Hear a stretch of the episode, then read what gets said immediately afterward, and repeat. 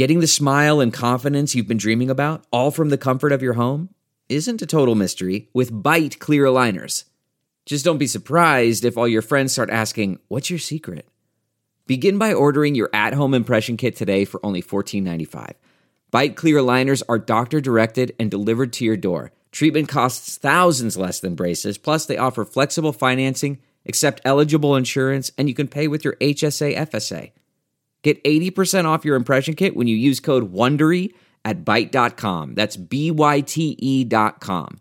Start your confidence journey today with Byte. Welcome to Money for the Rest of Us, a personal finance show on money, how it works, how to invest it, and how to live without worrying about it. I'm your host, David Stein, and today is episode 146. It's titled, How to Optimize Your Purchases. I like cars and I like to drive. I like exploring dirt roads in the mountains or meandering down a winding paved road in places I've never been. I love the feeling of acceleration when I hit the gas pedal and my back gets pressed against the seat. I like the speed. What I don't like about cars, I, I don't like when they break. Growing up, we had an old, very old car, car a 1977 Dodge Aspen. And when it broke, it was really inconvenient because we had very little money and I didn't know how to fix cars. So there was a great deal of stress and emotional turmoil when our car broke because how are we going to get it fixed and how much would it cost?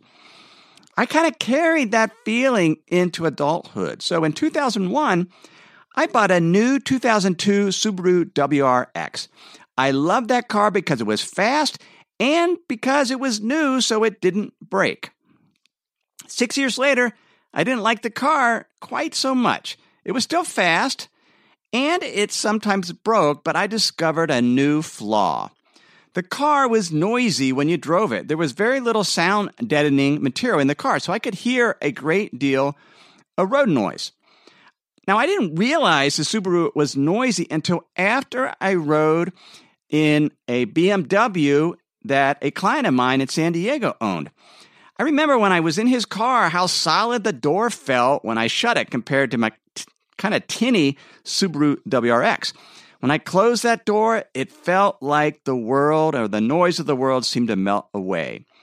Princeton psychologist Eldar Shafir, in an essay in Edge, wrote Real world options like automobiles, houses, job offers, potential spouses all come in multiple attributes. How much weight we give each attribute is largely a function of where our attention is directed, our pet theories, what we expect or wish to see, the associations that come to mind. When a person is presented with a choice between options A and B, she chooses not between A and B as they are in the world, but rather as they are represented in her brain. And that representation is not a complete and neutral summary, but rather a selective and constructed rendering. A construal is what he calls it. Shafir also points out that we judge things in comparative terms, not absolute terms. I didn't realize that my Subaru was noisy until I compared it to a BMW. And I didn't begin to value a quiet ride and solid feel until I had experienced it. And the experience, frankly, left me a bit dissatisfied with my car choice, my Subaru WRX. So after riding in my client's car, I started thinking a lot about BMWs. As a teenager, as we dealt with these these peanut the 77 Dodge Aspen that was the color of peanut butter. It was the most tan car you could ever see. The inside was peanut butter color, the outside was tan, and it was so, so rusty. Meanwhile, my uncle drove a sleek silver BMW. I, I, I thought he was rich. Well, I mean, I didn't know what rich was growing up, but he seemed like he was doing pretty well. He had his own apartments, so that, that apartment buildings, and he had hired somebody to manage them for him. So that that seemed like he was doing pretty well. He had his own real estate brokerage firm that my mom worked for in the late 70s, early 80s.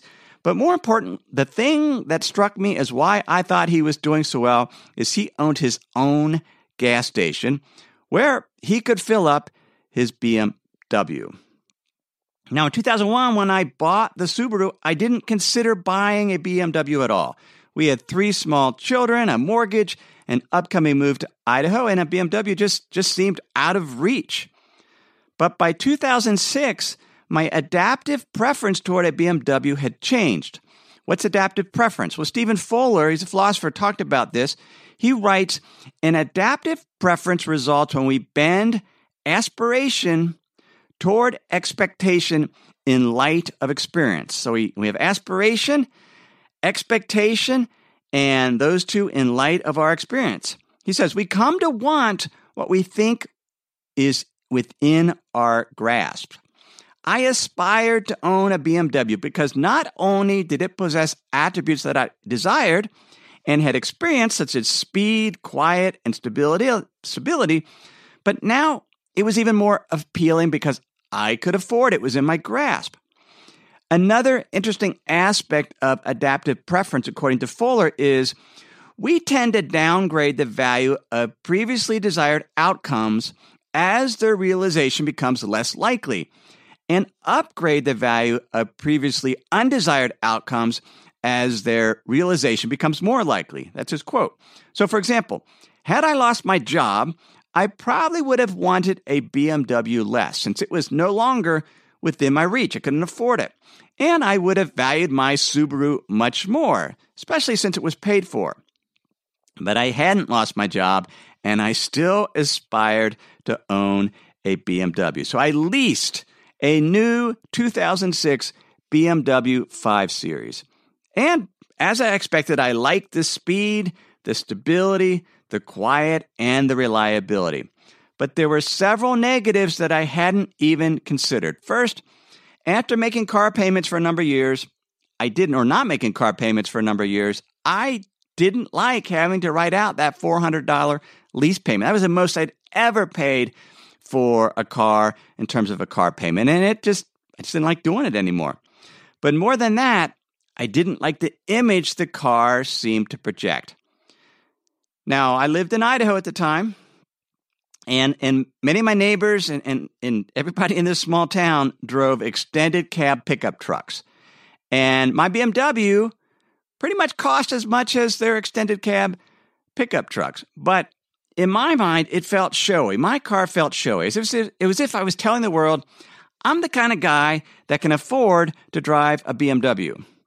And I didn't want to be that kind of guy. I just wanted a fast, quiet, reliable cars. When we buy things, there's a, there's a trade-offs. The trade-offs between the desired features and, and there's also constraints such as time and money. But more than anything, when we choose to buy things, we base it on how we believe those things will make us feel. Will they make us happier? And often they don't. Seneca the Younger, the Roman Stoic philosopher who died in AD 65, wrote about this in letter 118. He wrote, Happiness is not, as men think, a greedy thing. It is a lowly thing. For that reason, it never gluts a man's desires.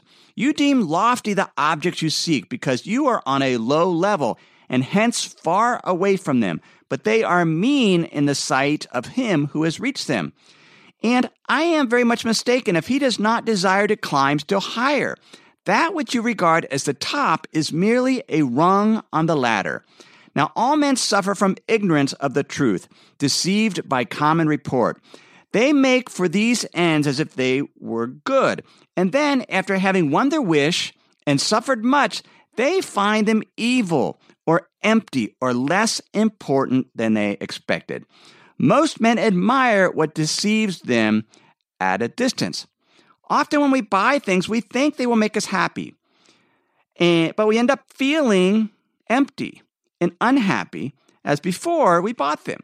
And Seneca realizes that. He says happiness is, is a lowly thing. You don't need very much to be happy, but we always think, we aspire, and we think this thing, I just get this thing, it will make me much happier. Now, I wasn't unhappy driving my car, but it didn't necessarily make me happy either.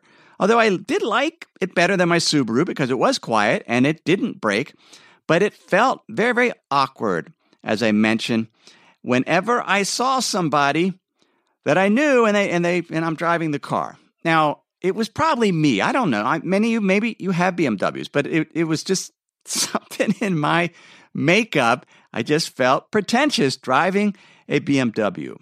It was a negative. So that, that aspect of it was a negative. Author Michael Shermer writes about negativity bias. Again, this is from Edge. So many of these, these things I've shared over the last few weeks came from these essays in, in Edge, which is an online magazine.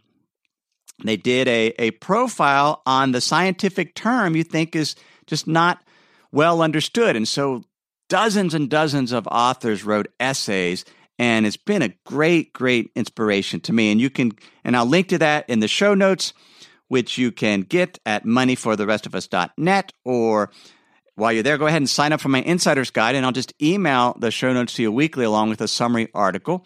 That's at moneyfortherestofus.net or if you're a US based listener you can sign up for that insider's guide by texting the word insider to the number 44222 so Shermer lists off a number of examples of why negativity bias is part of our nature, such as pain feels worse than no pain feels good.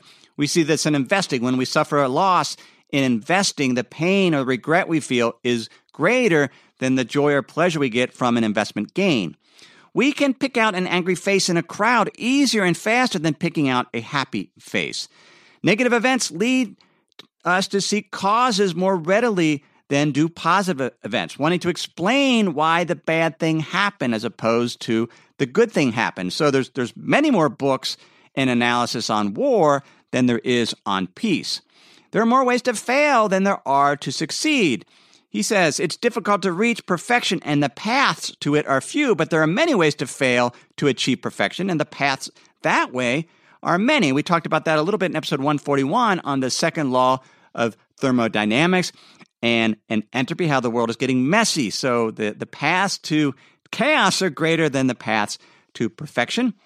And empathy or personal empathy is more readily triggered by negative stimuli than positive. We, we identify and sympathize when other people are suffering or in pain. And finally, evil contaminates good more than good purifies evil. And an old Russian proverb that Shermer quotes is a spoonful of tar can spoil a barrel of honey, but a spoonful of honey does nothing for a barrel of tar. So, this negativity bias is one reason I just could never get over this sense of I was being pretentious and showy with my leased BMW. It, it, pretty much more way more trumped the positives of, of the speed reliability durability so when my lease was up i sent the car back and I just didn't own a fast car for a number of years until I found a way to adapt my preferences. I was willing to buy an old BMW, a, a two, and I bought one, a 2001 540i. This was probably 2010, 2011. I bought it for $9,000. And I was willing to, to trade off, willing to fix a car if it broke in exchange for getting rid of that, that feeling that I was being too showy. So for, for whatever reason, and, and it's how my mind works, it's how my emotions work. So I'm sure you're completely different, and I'm a little bit out to lunch. But for whatever reason, driving an old BMW felt less pretentious than driving a new one. So I've kept that car seven years and, and I've enjoyed it. It's now approaching 130,000 miles. I still own it. But what really prompted this episode is how is it that I ended up right after Thanksgiving buying another car, this time a 2013 $50,000 BMW 650i. That brought back all the negative emotions that I had when I leased the earlier BMW. And, and I've struggled with that, and I didn't even want to share this with you, but it, it I did it. And I'm going to explain why. And, and what I am doing about it to try to relieve the negative emotions I feel. I'll share that after the break. We have a brand new sponsor to our show. It's Yahoo Finance. Yahoo's been around for decades. My first email outside of work was a Yahoo email address. But the financial side I've used on occasion primarily to get data for dividend histories for particular funds or ETFs. But I was pleasantly surprised to get back on Yahoo Finance to see how it's evolved over the years. Now it's really a financial dashboard where you can get an understanding of what's going on with the markets. There are relevant articles from Bloomberg, Reuters, the Associated Press, and the Yahoo Finance team. You can look at the economic events calendar and see which data series are being released that day and what the consensus is. You can see the pulse of the markets at any time by going to Yahoo Finance. In addition, you could see all of your investments and retirement accounts in one place. With Yahoo Finance, you get a consolidated view of multiple accounts. Yahoo Finance serves as a financial hub for your retirement accounts, but also comprehensive financial news and analysis. You need to check out Yahoo Finance, particularly if you haven't been there in a while. Check it out at yahoofinance.com. That's yahoofinance.com. If you've been using Mint to manage your finances, you know they shut down several months ago. Well, let me tell you about the budgeting solution, the financial tracking solution I've been using for the past number of months. It's Monarch Money.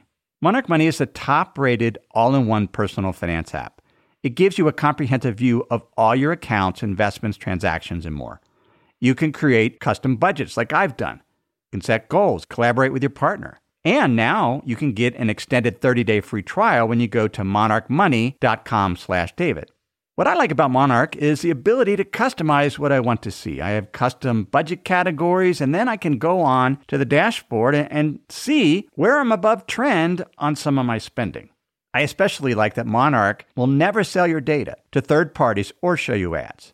After trying Monarch myself, I understand why it's the top rated personal finance app.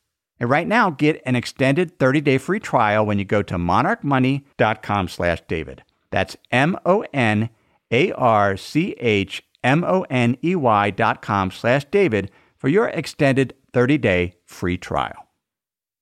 Choosing a car is an optimization problem. We, we, we weigh features, constraints, such as money, time, positive and negative emotions, personal satisfaction versus concern for negative externalities, such as the impact on the car on the economy and global warming.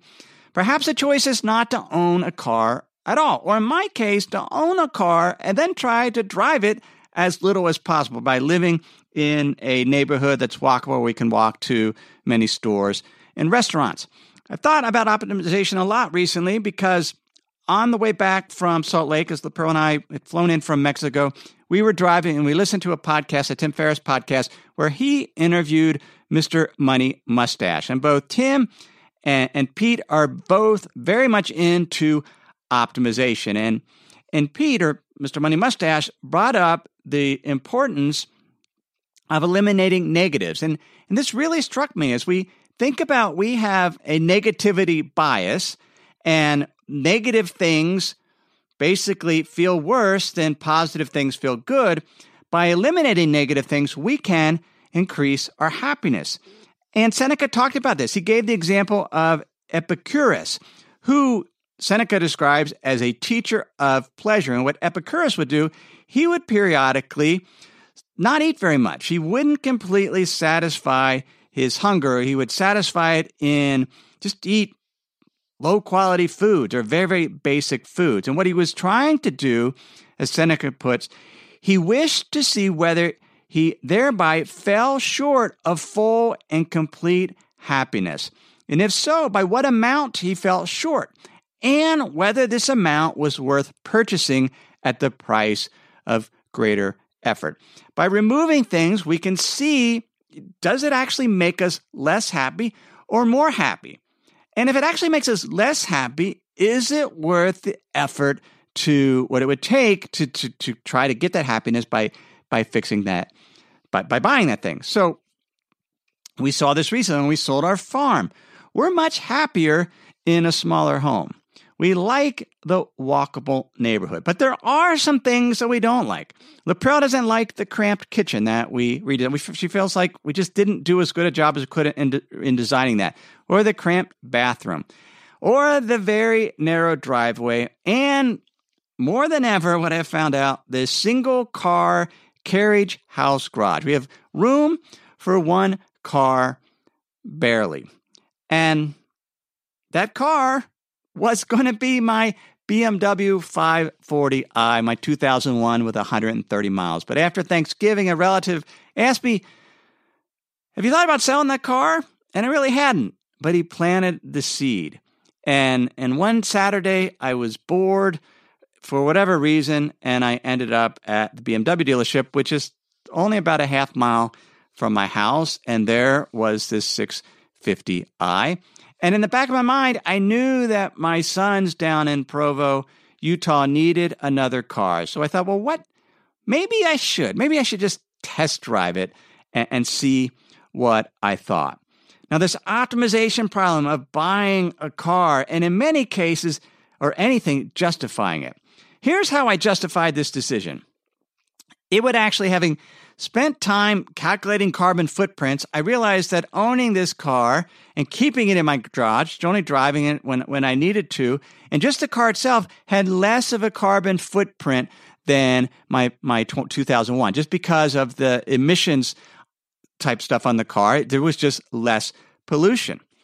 I wanted to help out the sales representative. I've known this guy for years, and I knew we got to talking about health insurance and and the rise in health insurance prices. And and he's he dropped his health insurance this year because he couldn't afford it. I thought, well, I could help them out. I thought, well, the car's already used. I'm not making things worse from an environmental standpoint by buying a new car. It's used and it's a great deal. It's 50% off its original price. It's fast and stable. And the thought is, well, I'll, just, I'll buy it and I'll keep it a long time like I've kept my my 2001. So I thought about it for a few days and I bought it because the barriers to buying it were pretty simple. We've talked a lot about how money is digital. We never actually see money. It's just it's on a bank account, it's on a spreadsheet, and you just move it over and and voila, there's a car. And I bought it and and basically did exact opposite of what I teach on the show. We want to maximize our well-being by the minimum of consumption.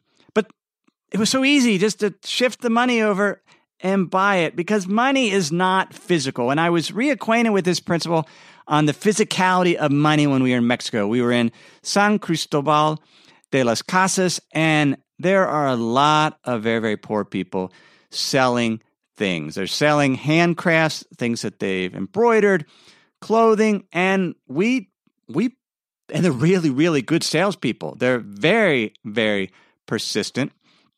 I had one lady that she came up as I was sitting alone at the table. LaPrel had gone upstairs to the hotel, and she showed me this rosary that I had to get this rosary. She said she was poor. We have six kids.